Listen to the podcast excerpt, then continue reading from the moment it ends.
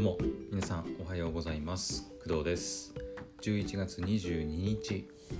月曜日朝7時56分でございます。はいというわけで月曜日の朝配信やっていきたいと思います。で今日の朝は、えー、2つかなうんお話ししたいと思います、えー、まず1つはえっ、ー、とアニメ映画って言えばいいのかな？アニメーション映画。の、えー、サイダーのように言葉が湧き上がるっていう作品に関してです。えっとねまあその作品がどうしたのかっていうとえっとネットフリックスで配信が始まりました。はい。でえっとまあアニメーション映画なんで、まあ、おそらくおそらくっていうかうんとまあ、ネットフリックスで配信される前からあの劇場版とか劇場版？劇場であの公開されていた作品だと思うんですよ。はい。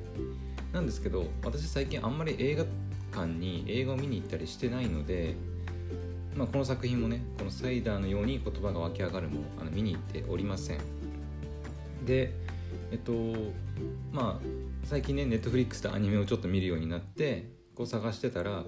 あの近々サイダーのようにあの言葉が湧き上がるっていう作品がまあ、Netflix で配信されますよっていうふうに、えー、出てたので、まあ、リマインダー通知を設定しておいたら、まあ、今日の朝起きてリマインダー通知が来ててあ公開あの配信されたんだっていうのを知ったわけでございます、はい、なのでもう見ることができます。私はねえっと YouTube とかかな。で、えっと、このサイダーのように言葉が湧き上がるっていうやつを見てて、まあ、面白そうだなっていうくらいのあの感覚でしかなくてあの前々からすっげえチェックしてて絶対見たいみたいな感じではないんですけど、はい、この手のなんかうんおそらく恋愛ものだと思うんですけどはい。うん。なんかななんかいろいろ説明が書いてあってえっ、ー、と俳句でしか自分の気持ちを口に出せない少年と、まあ、見た目にコンプレックスのある少女がまあ出会ってみたいな。まあ、いわゆるボーイ・ミーツ・ガール的な話だと思うんですけど、まあ、そういった映画ね私好きなんで、はい、ちょっと時間見つけてね見ようかなって思ってます。はい。でサイダーのようにも言葉が湧き上がるに関してはあのあんまり詳しくないというかあの、まあ、そこまでねあの深い話はできないんですけど、うんと、この手のあのアニメーション映画に関して、えっとまあ、最近思うのが最近思うっていうか何て言うのかな。うんあんまり見れてない。意外と。結構この手の作品あるじゃないですか。例えばね今ねそのサイダーのように言葉が湧き上がるをネットフリックスで開いてるんですけどいろいろおすすめしてくるじゃないですか。あのアニメ作品とかネットフリックスって。でその中にいろいろねえっ、と「未来の未来」とかあの細野守監督の作品ですね。とかあとなんだろうこれ。エデンとかかな。海外の作品かな。ちょっと聞いたことないんですけどとか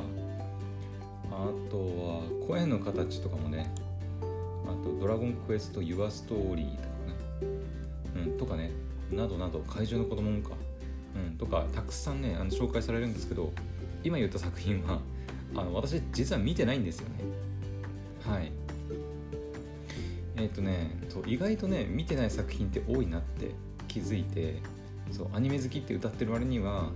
アニメーションの映画って意外と見てない作品多いんだなって、うん、気づいちゃいました。はい、うん、他にも2の国とかもね見てないしあの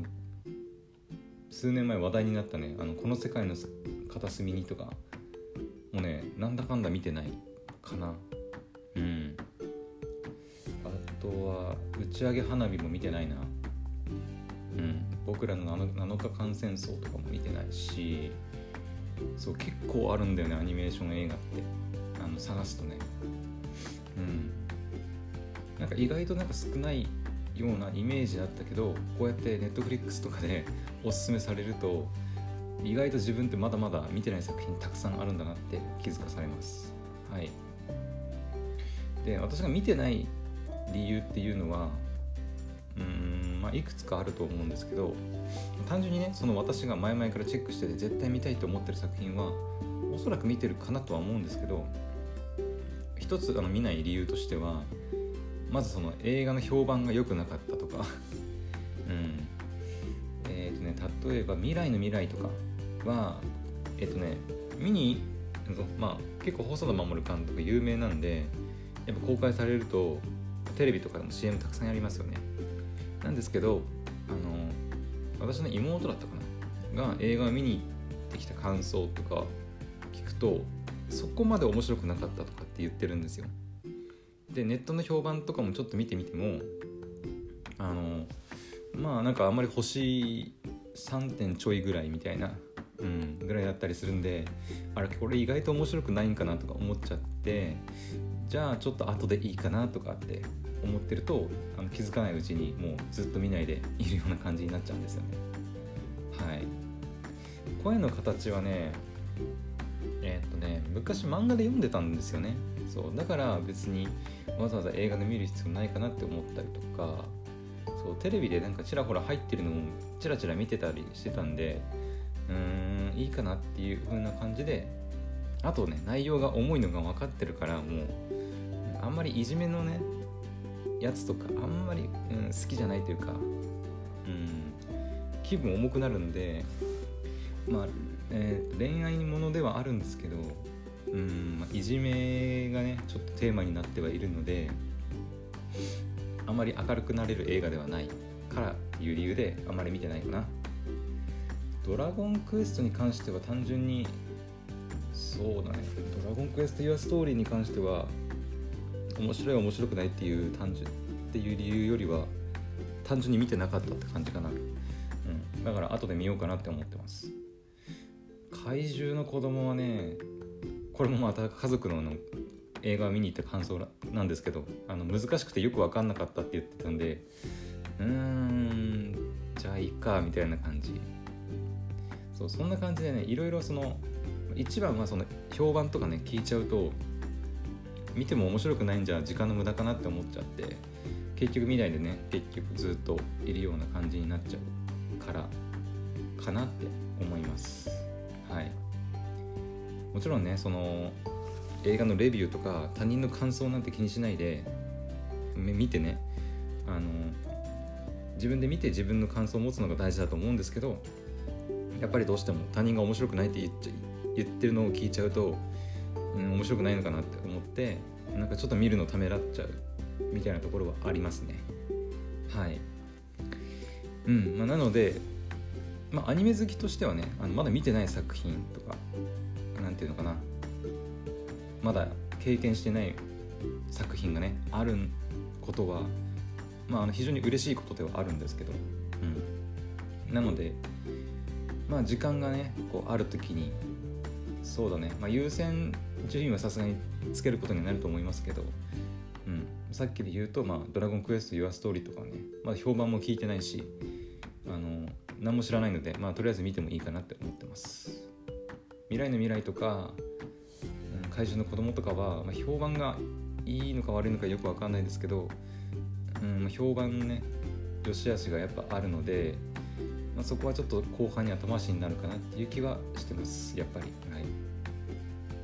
うん。こんな感じかな、まあ、とりあえずそのサイダーのように言葉が湧き上がるもねとりあえず見てみようかなって思ってます。1時間半ないくらいなんで結構見やすい映画なのかなって思います。うん結構2時間アニメーション映画はちょっと短めだったりするんではい。うん2時間あるアニメーション映画はあんまり多くないかな。うん。2時間超える作品はほとんどないと思いますね。声の形とか、まあ、この世界に片この世界の片隅にとかのなのかな。はい。まあ2時間は結構でかいね。1日で2時間ちゃんと確保できるのってなかなかはい、難しいとは思うんですけど、はい、ちょっと時間見つけてね見ていこうかなって思ってます。はい。ではもう一つの話題いきたいと思います、まあ、実はねこっちの方がまあえっと今日話したいことではあるんですけど、えっと、昨日の夜ね話ししたいことあったって言ったんですけど、まあ、貯めた。その明日回しますって言った話。何の話かっていうとメイドインアビスのお話です。はい。あの知ってる方は知ってるかと思うんですけどはい。メイドインアビスっていうね、えーと、漫画作品アニメ作品があるんですけどそれのね、えー、第2期って言っていいのかな、うん、シリーズ続編が、まあ、2022年2022年に、まあ、テレビアニメでね、まあ、放送がもう決定しております。でこのあの放送が決定したことに関してはあのまあきょん結構前からね情報出てたんで知ってはいたんですけど、まあ、それに関する PV がね第1弾が昨日の夜あの角川さんの公式アニメチャンネルで投稿されていました。はい。でえっ、ー、とねメイド・イン・アビスはえーとね、一応その説明欄に、いろいろそのメイド・イン・アビスの歴史みたいな歴史っていうか放送経歴経歴みたいなのが書いてあるんですけどえっ、ー、とね2017年の7月から10月に一番最初のメイド・イン・アビスのテレビアニメが放送されていたと。だからも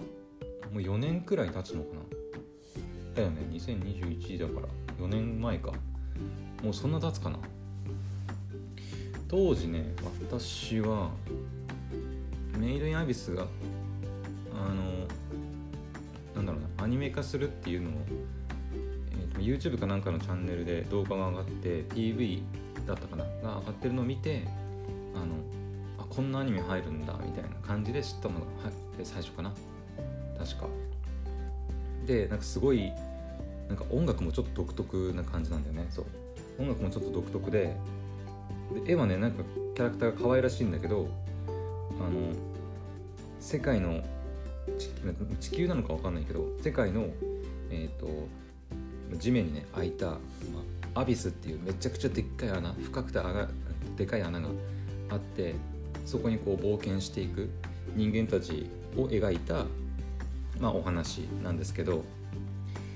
うん。まあなんていうかな、まあ、とにかく面白いんだけどグロい。まあそのグロさがねあのグロさとそのなんキャラの、えー、可愛さのギャップみたいな部分もね、まあ、面白さの魅力部分ではあると思うんですけど。はい、まあ、そういったグロい部分がね苦手な方は、まあ、見ない方がいいかなって思いますね。はい。で、えー、さっきの話の続きをすると、まあ、2019年か次は。2019年、まあ、2年くらい後にえーと、劇場版の総集編、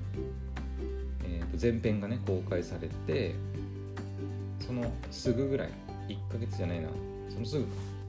同じ月に、えー、後編がね、えーと、劇場版の総集編後編が、まあ、公開されたと。でその後、えー、と2020年1月17日だからえっ、ー、と1年前。もうすぐ2年になるか、うん、2年弱ぐらいかな。前に、えーと、劇場版の「メイド・イン・アビス深き魂の黎明が」まあ、公開されたという感じになってます。はい、まあ、私はあのテレビアニメの「メイド・イン・アビス」見てたので、えーと、劇場版の総集編は見てないんですけどはい。えーと、メイド・イン・アビスの深き魂の黎明一番最近の劇場版に関してはちゃんと見ました。はい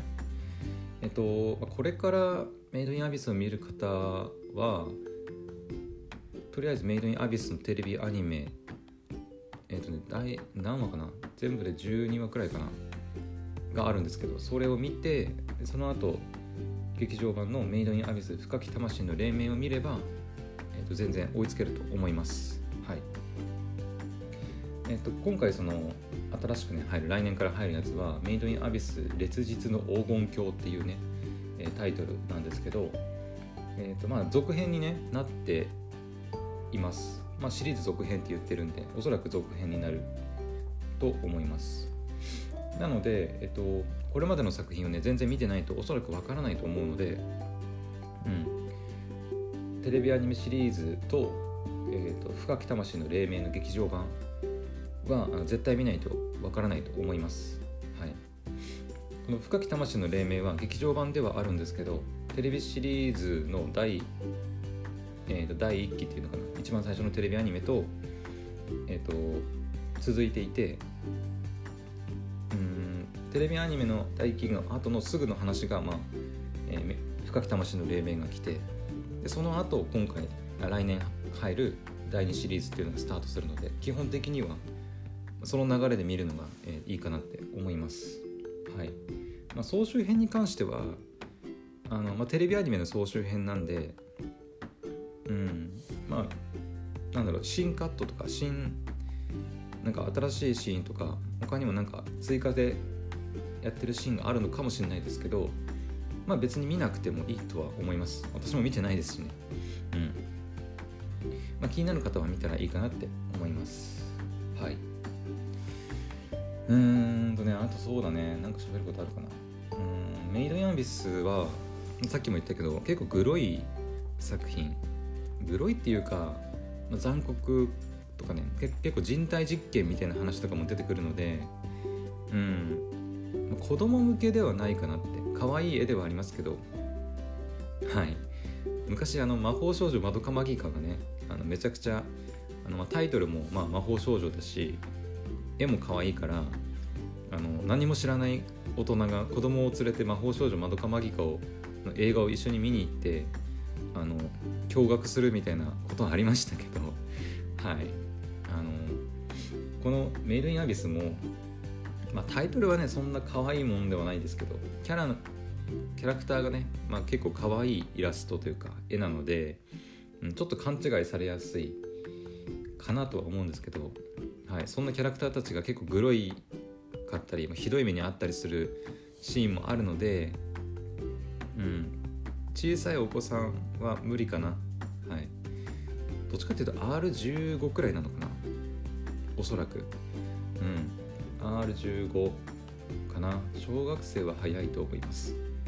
うん、中学生中学卒業ぐらいか。R15 だと。うん、くらいかな適正年齢としては。はい。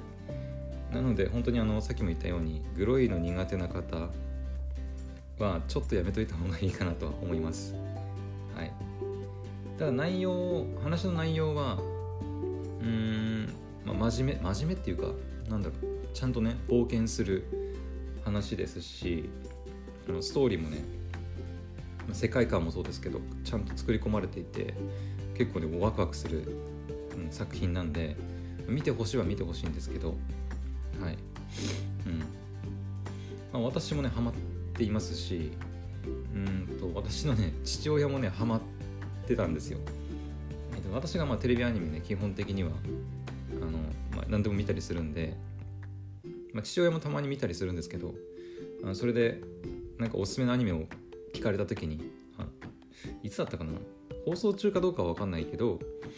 アニメを聞かれた時に「あのメイド・イン・アビス面白いよ」っていうふうに教えたらめちゃくちゃハマっちゃって。で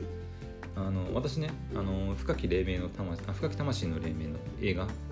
に関しては配信されてからあの見に見に行ったじゃない、えー、配信で見たんですけどそう私は映画館で見に行ってないんですけど父親はねあの私よりも早くもう映画公開されてからもう映画館に見に行ってはい。あのなんかもうずっとねあの映画の話をあのみんなと共有したくてうずうずしてたんですけど。はい。なんですけど私もあの映画見に行ってなかったりしてたのでもうずっとあの話映画の話ができなくてなんかずっとこうもぞもぞネタバレしたくてもぞもぞしてましたね。はい、まあ、それぐらいなんか大人の男性でも、うん、だって私の父親いくつかな今5060はいってないけど、うん、50代後半ぐらいだと思うんですけど、はい、そんな大人の男性でも楽しめる、まあ、アニメ作品なのでぜひね見に行ってほしいなとはあ見に行ってほしいじゃない見てほしいなとは思います。はい、うん、女性はどうなんだろうね。女性受けはいいのかどうかはちょっと分かんないけどまあでも別になんかそのだ男だから人気とか女だから人気みたいな要素は特にはないかな。うん。なんかすなんか例えばそのめちゃくちゃその色気のあるお姉さんが出てきてそういうちょっとエッチなシーンがあるから男性に人気があるとかそういうのはないですね。はい。基本的にキャラクターが可愛いっていう感じのキャラクターなんですけど、そのキャラクターたちが、まあ、あのちょっとひどい目にあったりあの冒険をしていく作品になるので、うんまあ、あんまり性別は関係ないかなっていう感じもします。はい、なので、えーと、R15 だから、まあ、15歳以上の、まあ、女性の方もねあの興味のある方はあの見てみたらいいかと思います今はねもうアニメもそうだし劇場版の総集編もあと深き魂の黎明もね全部あの UNEXT とか Netflix で配信されてると思うんですよ。ちょっと調べてみます。またです。えー、っと。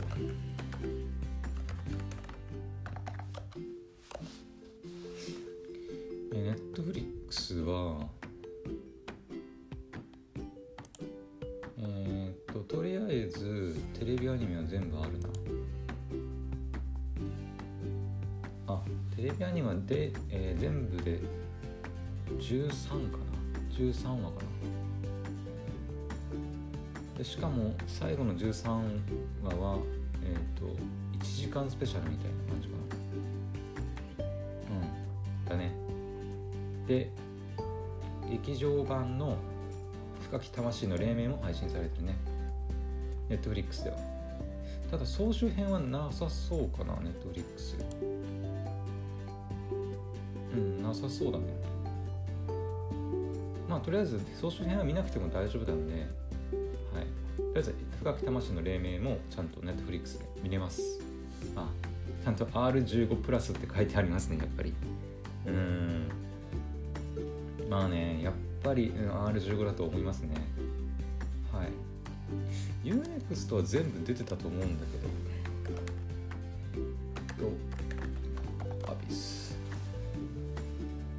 UNEXT は全部あるね。全部見れます。はい。まあ見ても見なくてもどちらでもいいと思うのでうん。まあ Netflix で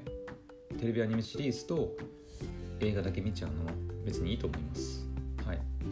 UNEXT で評判見るともう星4.5なのではい。やっぱり人気あるんだなって思いますね。というわけでメイドインアビスのね、えー、続編シリーズが、ま、来年から、え、放送されるっていうことでね今角川さんの YouTube チャンネルでメイドインアビス烈日の黄金鏡 PV 第1弾っていう動画が公開されているので、ま、気になる方はチェックしてみたらいいと思います。私もね軽く軽くっていうか1分1分半ぐらいしかない短い PV なんですけどこれまでのね、えー、メインのキャラクターだった、まあ、リコとレグとナナチがねまあなんか出てくるのかなと思いきや全然全く知らない新しいキャラクターたちが出てきてなんか羅針盤がなんか羅針盤だったかな？がなんか今回のキーワードというかキーアイテムになってくる感じなのかな？うん。私原作読んでないのでわからないんですけど、あちなみに私の父親はなんか原作も読んでるようなことを言ってましたね もうハマりにはまってるみたいですねはいなんですけど、まあ、私はね全然読んでないのではい烈日の黄金鏡がね、まあ、入るみたいです。うんまあ、気になる方はね、本当に PV 見たらいいかなって思います。まあ、レコあリコとレグとナナチたちが別にあの出てこないとかっていうわけではないと思うので、の最後の方にちらっとなんかあのおまけみたいな感じで出てはいましたんで、はい、その辺は心配ないと思います。はい。